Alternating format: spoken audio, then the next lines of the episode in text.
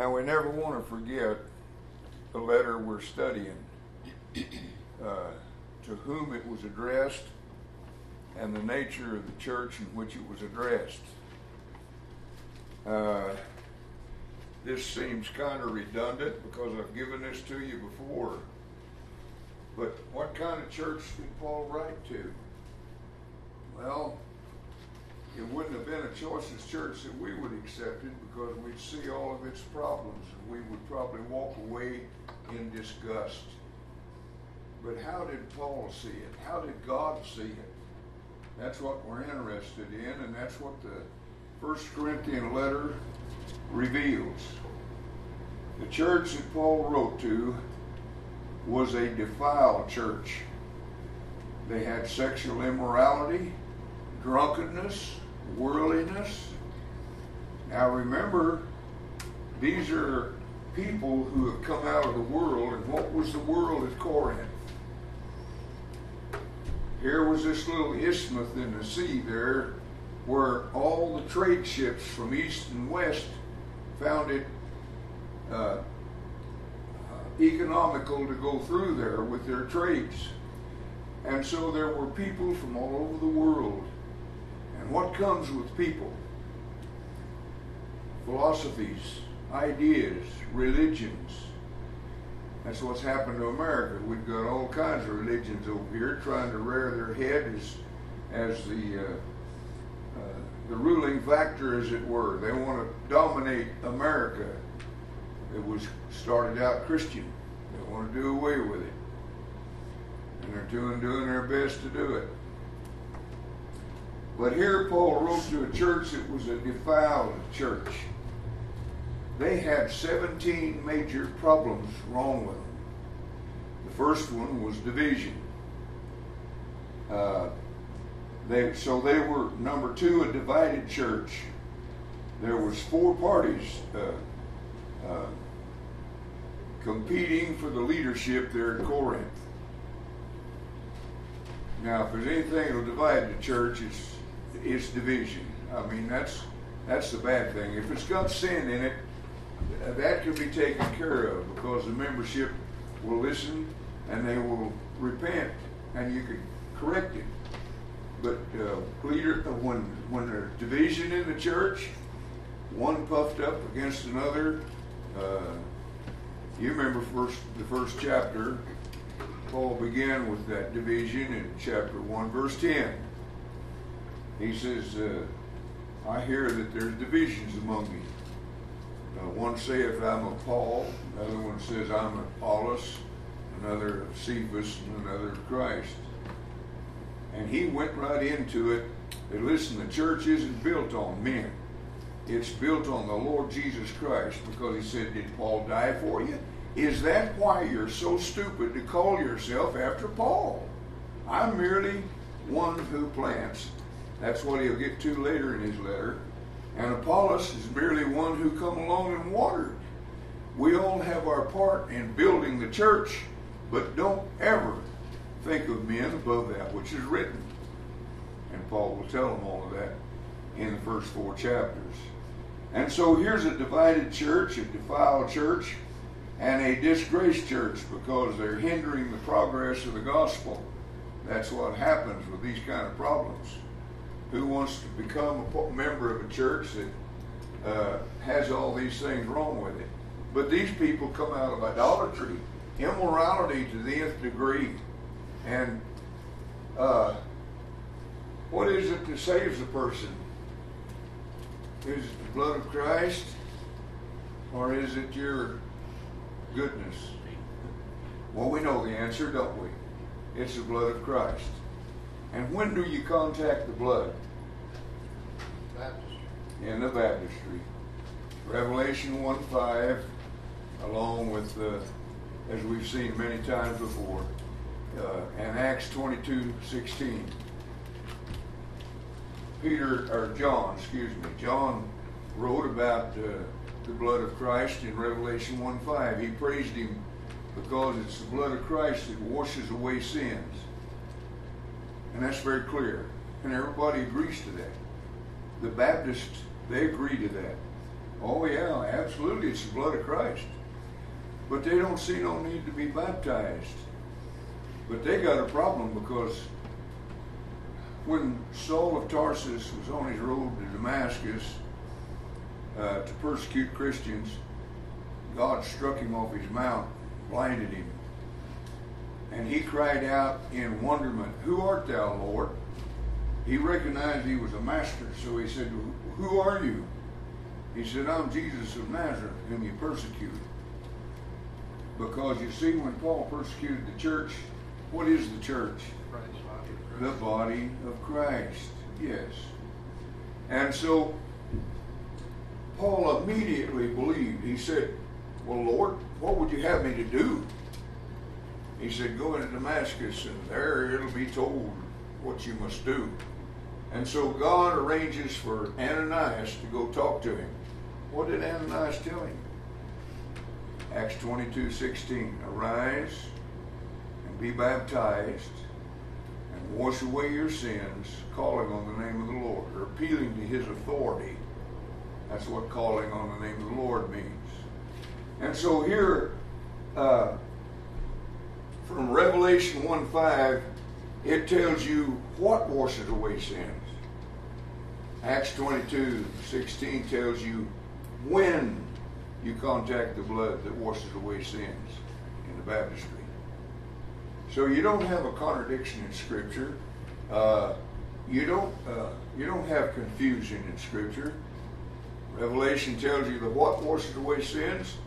Acts 22 16 tells you when, the when that they're washed away. Uh, I believe that's very cardinal for us to understand. And here the Corinthians have been baptized. They've obeyed the gospel. But they got all kinds of problems. You ever adopt any kids out of an orphanage? They got all kinds of problems. But when you adopt them, they're yours, aren't they? They're as good as being born into your family. And because you love them, you graciously and tenderly, over a period of time, you work with them and you develop them and you teach them and you train them and you bring them out of those bad ways, don't you? That's what God done with Corinth. That's what he does with us. So when do you become a child of God? Well, we're not going to go into all the scriptures. I just want to bring your attention to it.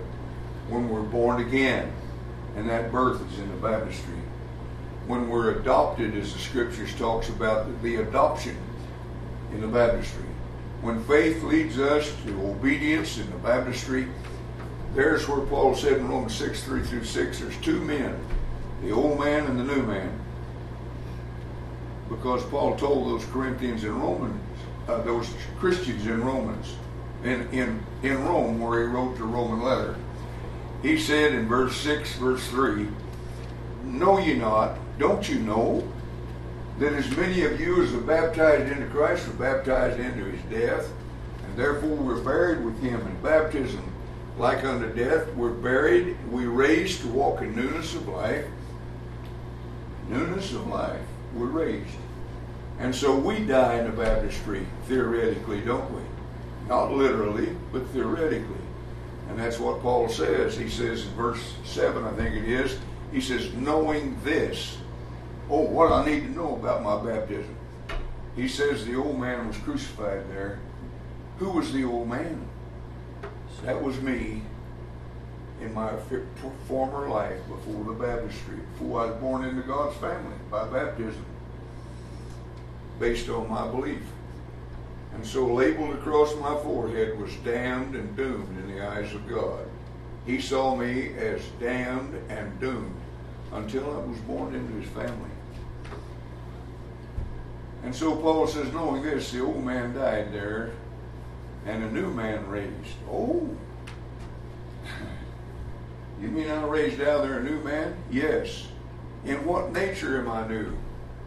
That I'm to walk in newness of life. And so I'm to learn and to grow and to develop in God's family as He will teach me and lead me. And that brings up 1 John 1 7, doesn't it? John said, if we walk in the light as He's in the light, talking about God and me. If I walk in the light as He's in the light, I have fellowship with God. Do I have sin? The last of that verse guarantees it. Because it says, and as I'm walking with God, as He's teaching me and learning me along the way of life, and purging out these terrible things like He's going to work on Corinth here. Uh, uh, they, uh, as I'm walking with Him, I need to know and feel assured that I'm His son. And He assures me of that all the way through. And so did He with the Corinthians, the first nine verses. He tells them how blessed they are. How did Paul address his letter? To the church of God at Corinth. He didn't write down there with human wisdom and say, Boy, you're about the ugliest people. How can you claim to be the church of God? Here they got 17 serious problems, and Paul said, You are the church of God. You are the called of God. You're the sanctified of God. These are words he used in the first nine verses. He tells them how blessed they are. They have all things that God has to give them. They have all the wisdom that God has to give them. They're not using it, but they got it. And so, and, and they have the guarantee that God will see each one of them through to the day of judgment. As you read in other places, He is the one who will not allow us to be tempted above that we're able to bear. He's the one that uh, revives us again, like you read in the Psalms. David was the great, one of the great psalmists, and that was his prayer: "Lord, revive me," because as he faced the troubles uh, in his life, and particularly as being king over Israel, uh, he suffered many shameful things. He was a murderer and an adulterer with Bathsheba, and uh, in his repentance and things, he asked the Lord to restore uh, a right heart in him and forgive him and blot out his sin.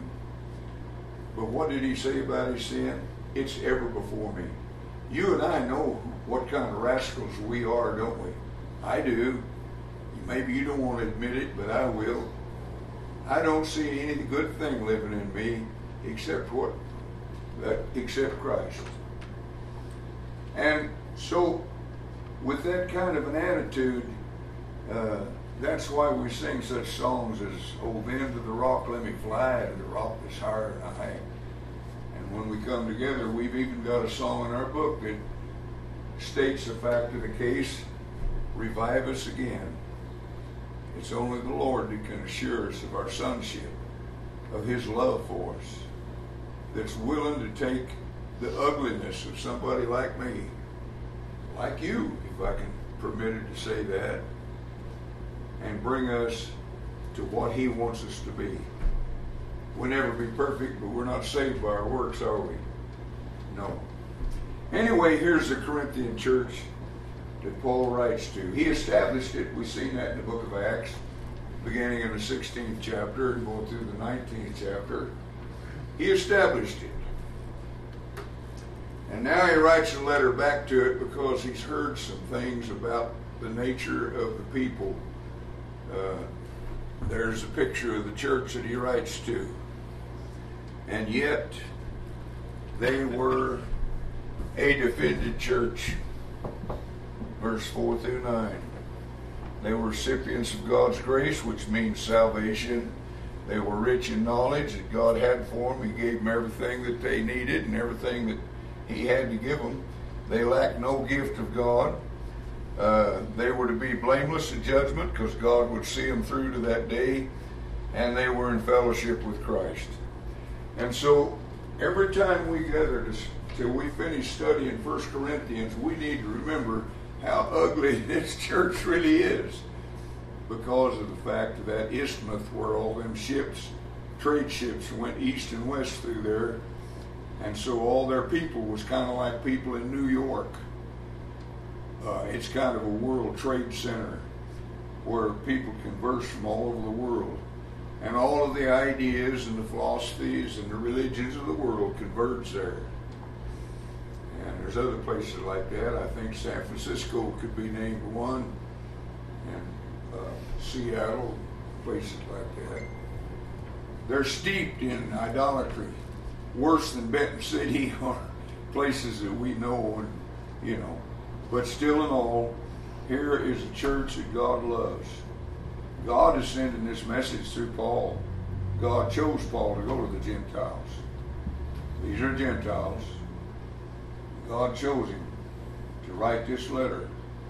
And as Paul said in 2 Corinthians or 2 Timothy 3, verse 16 to 17, all scripture, and that's what we're reading in 1 Corinthians, all scripture is inspired of God and is profitable for doctrine, reproof, for correction, and instruction in righteousness, to the intent that the man of God is thoroughly furnished unto all good works. He's complete, thoroughly furnished unto all good works. And so when we read the Corinthian letter, we're reading God's chastisement of a very a church that has all kinds of problems, but they're very dear to God because they're His children, His family, and all He ever asked for them of them was that they humble themselves before Him, place themselves in His hand. That's what Peter said in one statement in 1 Peter 5, verse 6. He said, Humble yourself under the mighty hand of God. Like a knight that comes forth before the king and bends a knee before the king and offers his sword and his life in service to that king. That's the picture that's being presented there. Humble yourself under the mighty hand of God that he may exalt you in due time. It's going to take a little while to exalt some of us, isn't it? Maybe all of us. But all along the way, we're 100% a child of God. If one of these members was to die before Paul wrote this letter with all these problems, his destination's heaven because he's a child of God. You ever had a child in your family die? He didn't know anything. Uh, probably had a lot of, maybe you spoiled him, he had a lot of problems, I don't know. But he was your family, and he still is with his problems. And you're willing to work with him problems, ain't you? He's your brother, your sister. And mom and dad will hurt anybody that would even think of depriving or hurting one of their children. That's God with us. Who's the one that invented fatherhood or brought it brought it into existence? God did. Genesis 3. He established the home as the most important government in the world, and it is. Because as goes the home, so goes the nation. You want to know how important women are? The hand rocking the cradle rules the world. But it's scary when you look at the hands rocking the cradle today, isn't it? It's scary. But still in all, the world goes by the power and the dignified work and position that God gave woman.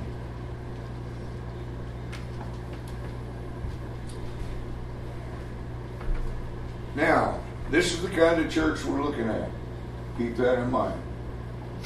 So the first thing Paul done, or the first thing God had Paul do, in the first chapter, in the first nine verses, he had the Apostle Paul write to this church and tell them how great they are in the eyes of God. You ever pick up a little baby that's stupid?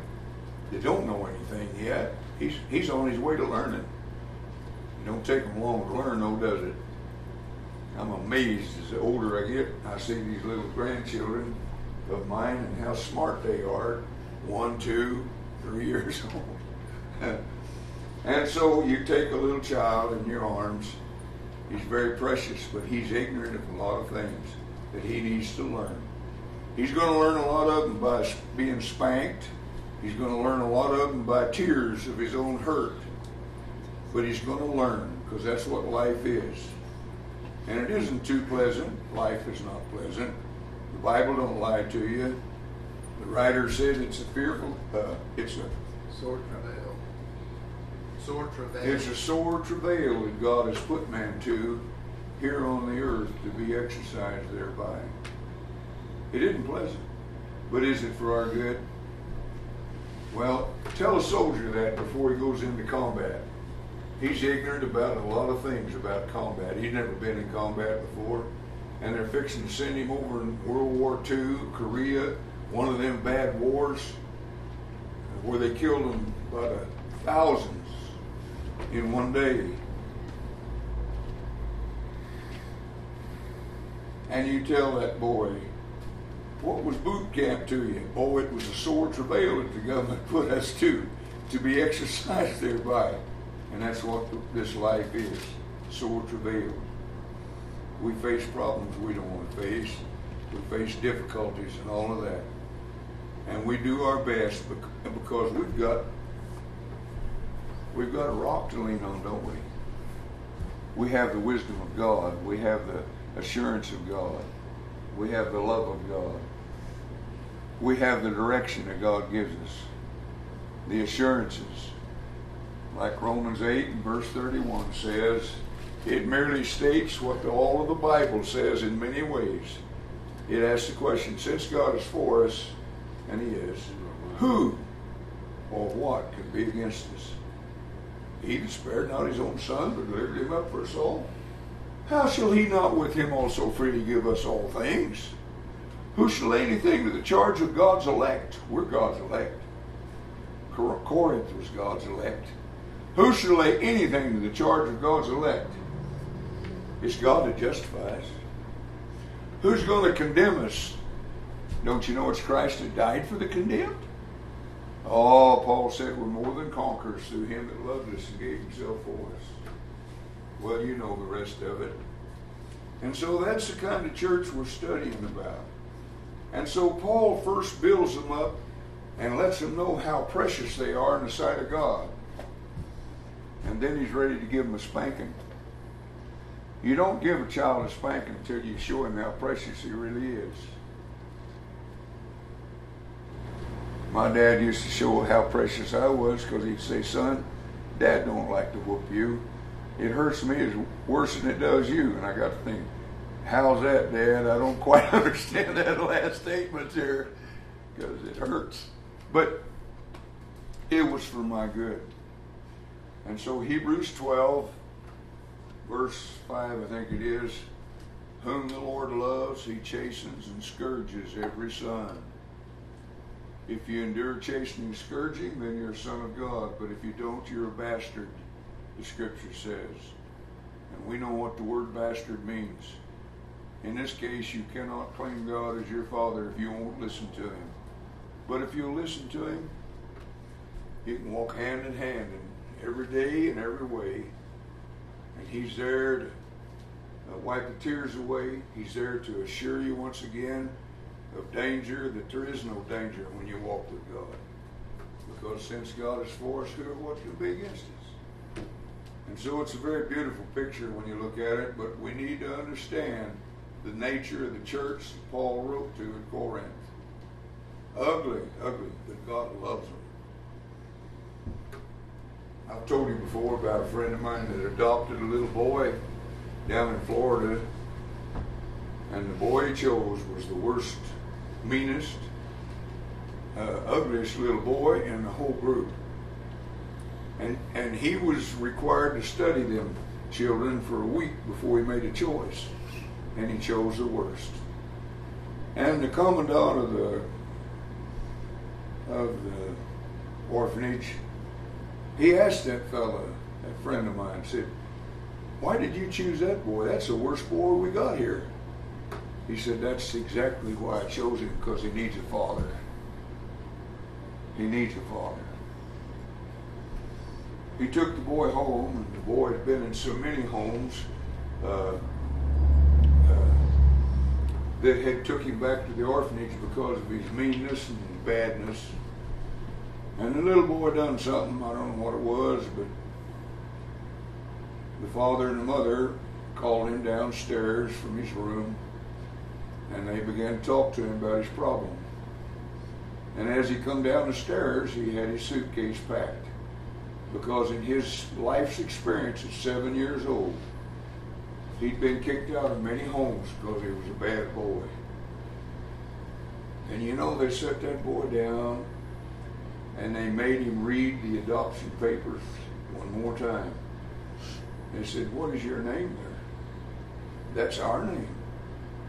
And they had to assure him that regardless of whether he wound up in the penitentiary or what happened to him, they would be grieved, but they would always love him. And he would always be their son. And you know, after that, that boy quit wetting the bed. He quit throwing up for no reason. You ever seen little children do that? I have. Because they're neurotic, they're neurosis. They, they don't know where they stand in life. I told you about the little boy in Florida that he was seven years old and he'd been so abused, misused by the man that he thought was his father, and it really was just a live-in of his mother's. The little boy one night had, had been tortured so much, not physically but mentally, that he looked at who he thought was his father and he said, I don't want to live anymore. He found no love. You know, we, we can't live without that. And God is love. First John 3, verse 7, isn't that? And that little boy told him, I don't want to live anymore. And that old man, it came out in a trial. And, and his wife testifying to it, that he told the little boy, good, get out of our life. But go ahead and die and get out, get away from. Him. We don't like you anyway. And that night, the little boy died. I buried him outside the cabin down there in the swamp. When the prosecuting attorney uh, had the body exhumed, when they found out about it, they said there was no reason for biologically for death. The little boy died of a broken heart because nobody loved him. And so God assures Corinth that he's, they're dearly loved with all of their mess and their problems. And he's willing to get, step in there with gingerly and tenderly and lead them out of those bad habits and bad ways. That's the way God deals with people. That's the church we're seeing. So, tonight we're in chapter 2. Verse 1. Now I want you to know that Paul's going to deal right up here on the board. You can see it. Chapter 2, verse 1 through 5. Uh, the fact that what he preaches is not resting on man's wisdom. There's men who stand in the pulpit with great educations and great pedigrees behind them.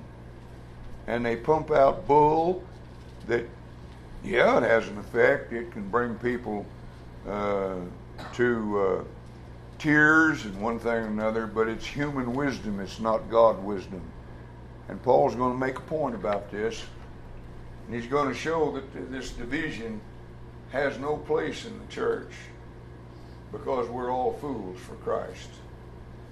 And so he's going to talk about uh, the fact that uh, the, the local body is not resting on man's wisdom, but on the revelation of God Himself.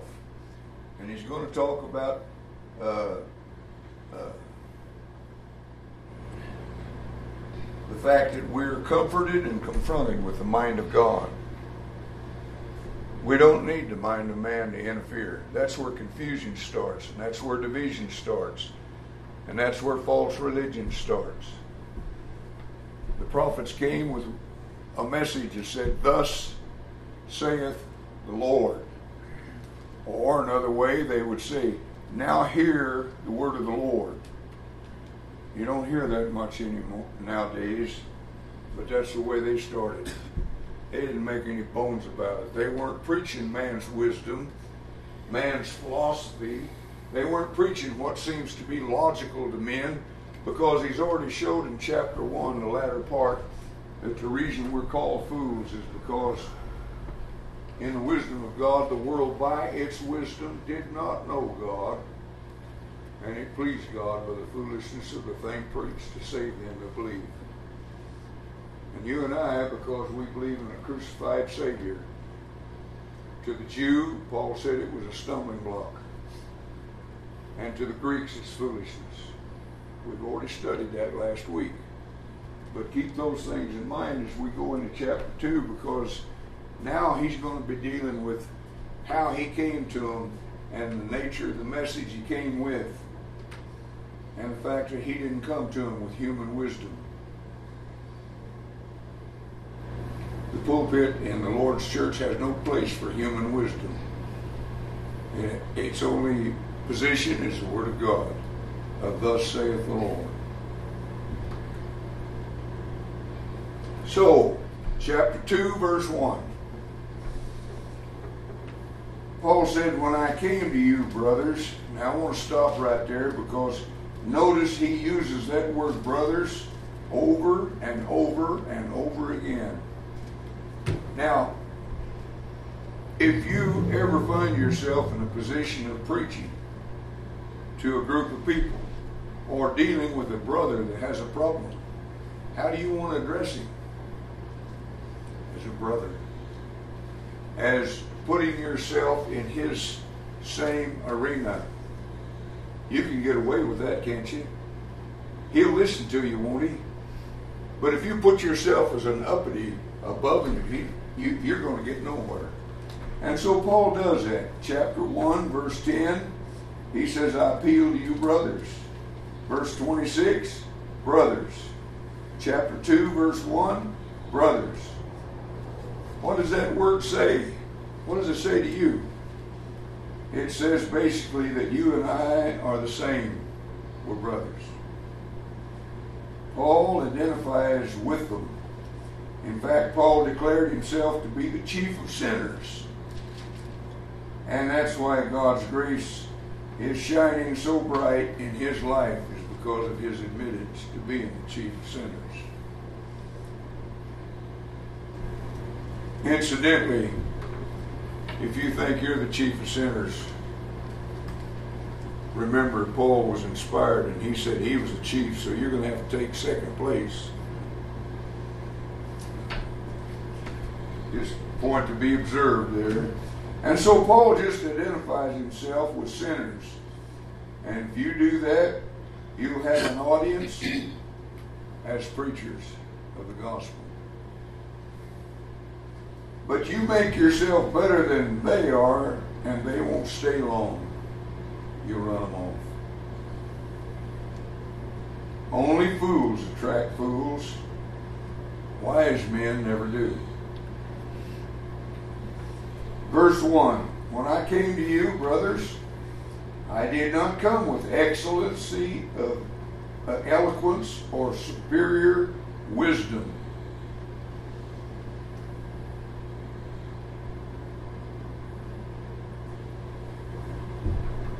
But he could have, because when you study about Paul, uh, he was a very highly educated man. Otherwise, he had no right to say that, did he? But he was noted uh, for that among the Jews. As I proclaim to you the testimony about God. And so that's the nature of his coming to him. Verse 2, he says, For I resolve, in other words, I determined, uh, I made a resolute charge to know nothing while I was with you except Jesus Christ and Him crucified. That's powerful tense there, and we'll look at that in a moment. Uh, but notice that he determined when he came there to know nothing save Jesus Christ and crucified. Have you listened to these preachers on television? They know nothing but what? Money. You listen to them? I can't help but turn and see how stupid and ridiculous they really are and what the charlatans they are. They don't serve the Lord Jesus Christ, they serve their own bellies. So Paul made this determination. Now, uh, there in verse 2, he says, For I determined uh, to know nothing while I was with you except Jesus Christ and Him crucified. Now, that's the perfect tense, and we'll look at that. Verse 3, he said, I came to you in weakness and fear and with much trembling. And so much that God had to tell Paul, Don't be afraid. I've got much people in the city. And so he gave Paul a command don't be afraid and give him a reason not to because I've got much people in this city. Turn over to Acts, the 18th chapter. And I want to read verse 9 and 10.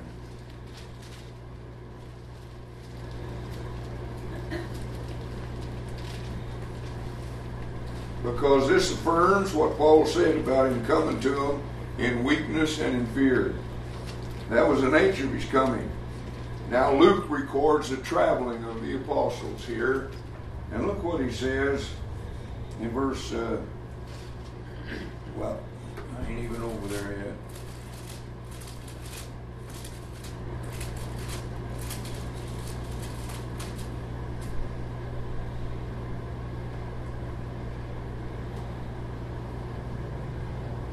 Chapter 18, verse 9 and 10.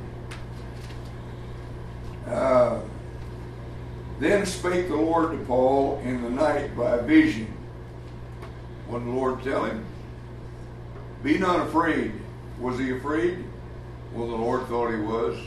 He was, wasn't he? Be not afraid, but speak, and hold not thy peace. Don't hold back. Tell them how it is. Tell, preach the gospel to them. Here's why. Verse 10. God said, For I, I am with thee. And if God's with you, you don't have any fear, do you?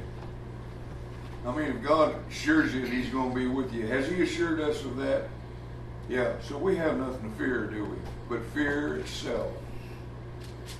For I am with thee, and no man shall sit on thee to hurt thee, for I have much people in this city. Much people? What kind of people were they?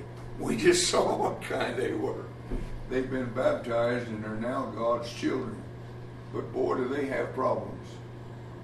So can the church at Benton City have people with problems? And can't we love them? And can't we work with them? And do our best out of love to try to redeem them from those matters? But if anywhere in their life during that process of redemption, from those things. When they die, they're God's. They belong to God. They're God's family. When one of our people die, one of our children, we don't. We would take it an insult if our last name was not put on that tombstone. Here lies Jimmy Dean Howard.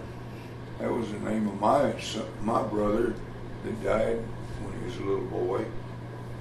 He was a Howard. He was my brother. Ornery little guy. Ignorant of a lot of things, but my brother. I always liked that uh, picture they had uh, back before you guys were even born. In World War II, there was a picture of a little boy all tattered and torn and barefooted walking down a gravel road carrying his little brother. And the caption said, Isn't he heavy? And it said, No, he's my brother. When we have love like that for one another, and we sing about it, don't we?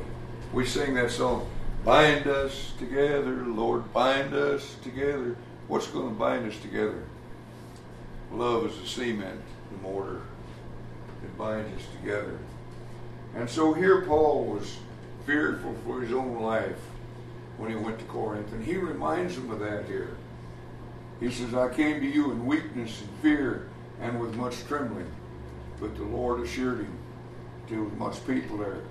Uh, so, so uh, he gave Paul a command, and in verse 4, uh, because he had much people there, verse 4, my message and my preaching were not with wise and persuasive words. Oh, now here's where the rubber meets the road.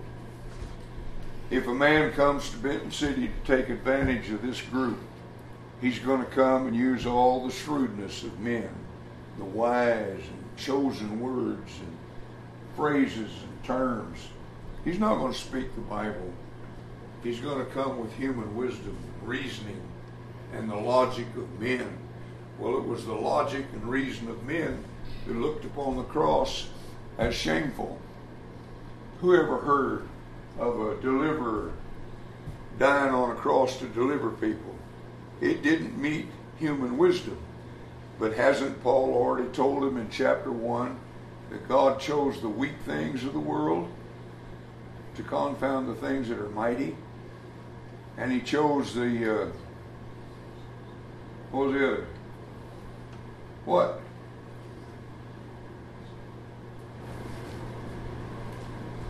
Bush. Okay. God chose everything different than what man would have chosen. When you come to God, you come His way, you don't come your way. In fact, if you had pedigree that big, PhD, and all the things that education has to offer, when you come to God, you've got to reduce that as though you were in kindergarten because you haven't learned anything yet because God chose the foolish things of the world to confound the things that are wise and mighty. And he chose the weak things of the world, there we go, to confound the, the, the strength of this world. So, look deeper than the surface because there's where God chose. And Paul's made that known. And now he's going to go in with these people to show them that Christianity is not a matter of having some great preacher that uh, can speak with the eloquence of angels. That's generally what a congregation is looking for, and they're looking in the wrong place. Let me tell you the story once again about an eldership of a congregation that was looking for a preacher. And there was four preachers that uh, uh applied for the job. And the wise elders told them, said, we want all four of you, one at a time, to get up and preach on hell. The first three were young men with pedigrees from college. The last preacher was an old man that stumbled on his words. He had no eloquence of speech, none of that. And after they heard him speak, the, the elders hired the old man. And the congregation was pretty upset about it. They said, Why, why did you hire that old man that stumbled on his words? And when we could have had one of them polished preachers that spoke with the voice of angels. And the elders said, Well, them first three preached hell as though they were glad that men were going there. And that old man preached hell with tears in his eyes, afraid somebody might. And that made the difference. And so the pulpit has no place for the eloquence of man, and that's what Paul's telling them. When I come to you, I was out. I could have, because of my education, my pedigree, because the Jews recognized he had the top-notch education. Uh, so he was noted among the Jews. He says, As I proclaim to you the testimony about God. Uh, verse 2, for uh, where are we at? Uh, verse 4 My message and my preaching was not with wise and persuasive words. Uh, and anybody that reads Romans that he wrote knows it could have been wise and persuasive words, couldn't it? Let me tell you something about the book of Romans that you probably don't know. Romans, the book Romans, is taught in the higher institutes of learning around the world. Not for its religious content, but for the wisdom of how he addressed the subject matter. Because Paul, in his wisdom that God gave him, builds a tree and he builds branches out this way and out that way of different ideas that all build that tree and bring forth the beauty of the tree that God would build, that God did build in his preaching. And so the book of Romans is taught for its logic and its reason, its ability to persuade in argumentation. Now, but he said, I came with demonstration of Spirit's power. Now, why did he do that? Why did Paul choose it that way? He said, so that your faith might not rest on man's wisdom, but on God's power. And so we preach God's power, not man's wisdom. It don't look very powerful for a man to die on a cross to save the whole world, does it? Because when he died, what did he do? He saved the whole world, but in that world was only those who wanted to be saved.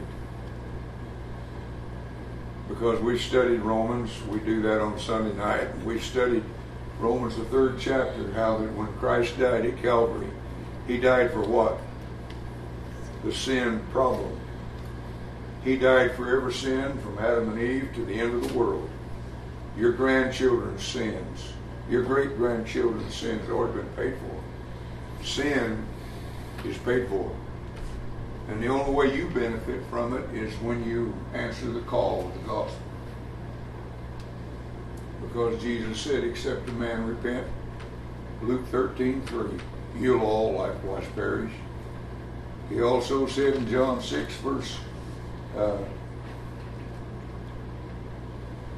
where's that now? Verse 33. Uh, I'm the way, the truth, and the life. And no man comes to the Father but by me. And so salvation is a matter of man's faith. But it's available because Jesus died for the sins of the world. There's not a sin that's ever been committed that's not already paid for. The ones in the future is already paid for. But a man's got to come to the baptistry for the old man to die that we talked about in Romans 6, 3 through 6 and the new man to raise to walk in newness of life. Uh, why did Paul choose it that way? He said in the text, so that your faith might not rest in man's wisdom, but in God's power. He didn't do it to show off or because he had to. He did it so they would know where to boast where is boasting? It's only in God and our salvation. It's not in self. We have no word of to boast within ourselves. I don't care how good you might think you are. I don't care what altitude you might think that you've arrived at. Our dependency will always be on God. The reason he sent the Son is because we could not answer to the law. The law condemned us, and he delivered us from that, didn't he? So Paul did it so they would know where their strength was. It's in God, it's not in man. It's not in. Uh, so Paul could have blown them away at what he had learned at the college of Tarsus, because that's where he went to school.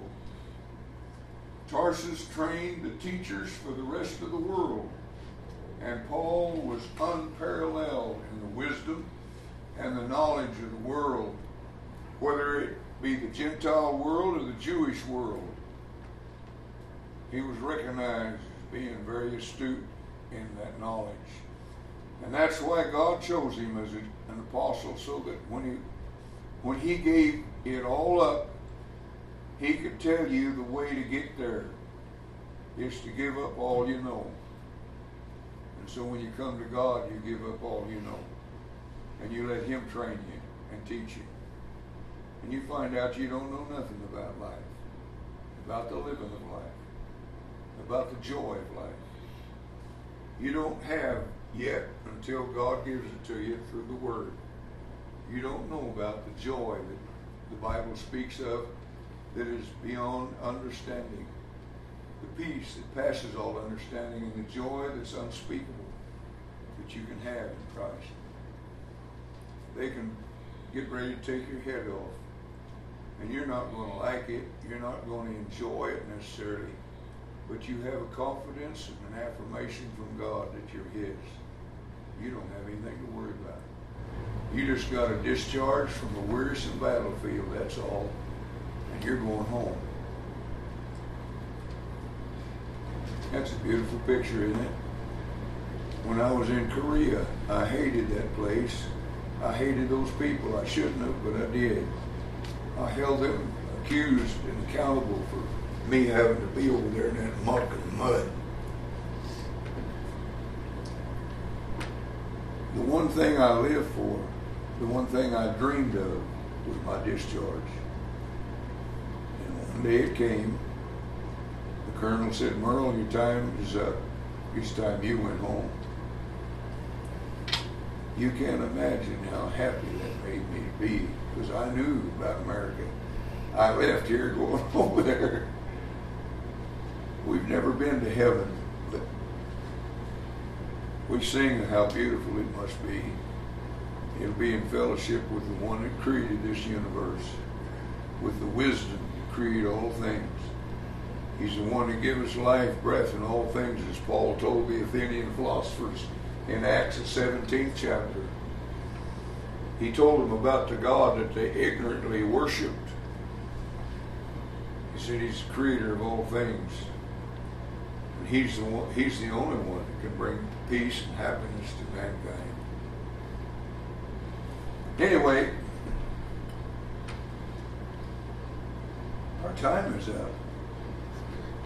Uh, so that's why God chose him as an apostle, so that when he gave it, gave it all up, because he said he gave it all up in Philippians 3 and verse 8, and he counted all things that he knew and as dung.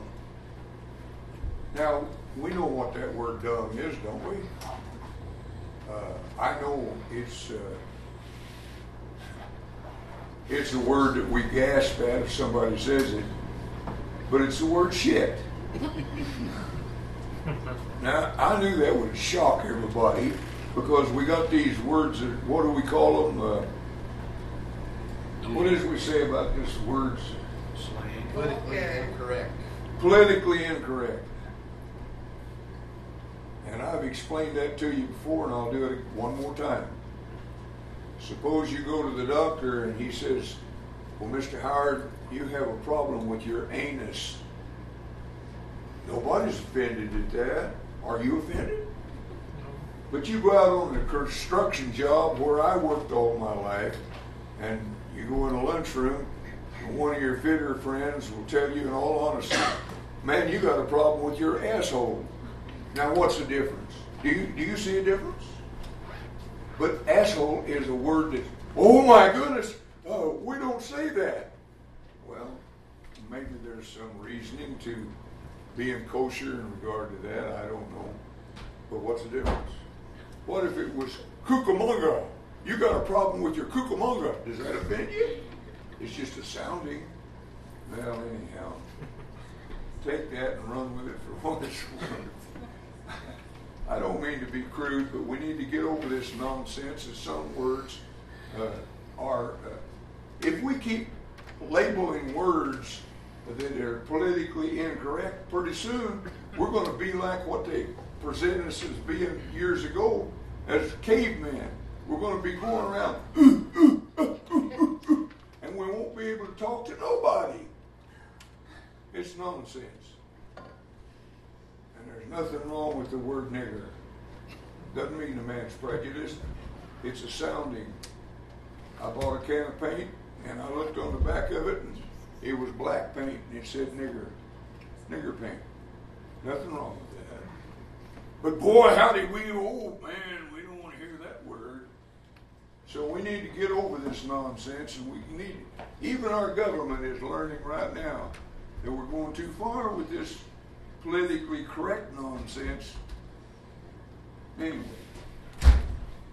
So in Philippians 3, verse 8, Paul said uh, he of has done what he learned in the colleges and stuff, and that he give it up to come to, to the Lord. His rejoicing was in the Lord. So that's a good place for me to stop.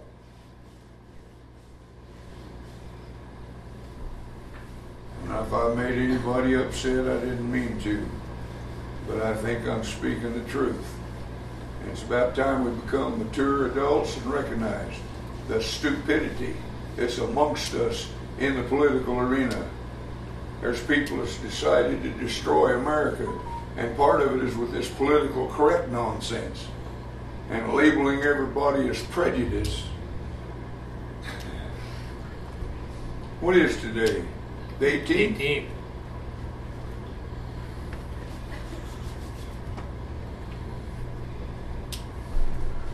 Try to begin there some uh, next week. Thank you for listening to me. Do we have